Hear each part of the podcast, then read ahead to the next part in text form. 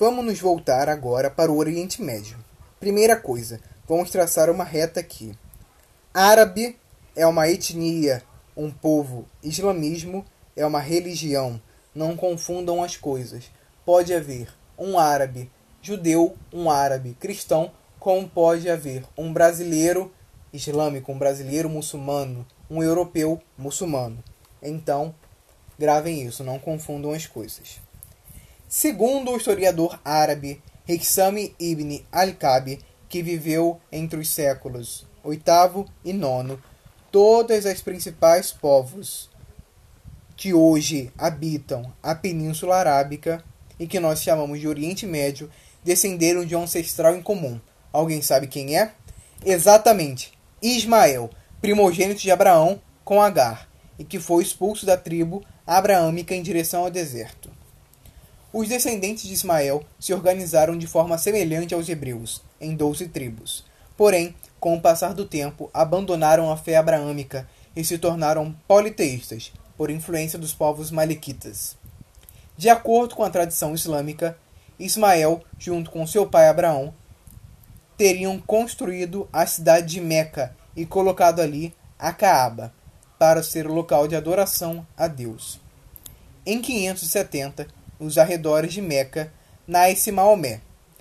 Estando ele descansando na caverna de Ira, no alto da montanha, em 610, aos 40 anos, Deus teria se comunicado a ele por intermédio do arcanjo Gabriel, que, que lhe revelara só haver um Deus, Alá, que se apresentou a Abraão, sendo Maomé o último dos profetas enviado por Deus.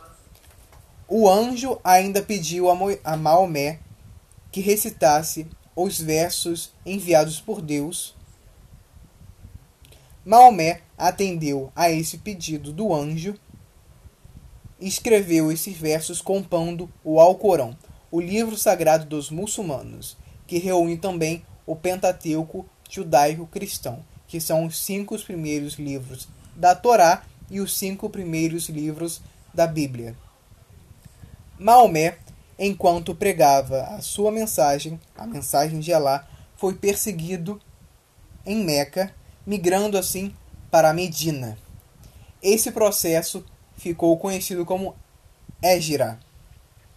Em Medina, Maomé alcançou muitos seguidores, que vieram a tomar a cidade e em seguida conquistaram Meca, dando início ao processo de expansão da fé islâmica.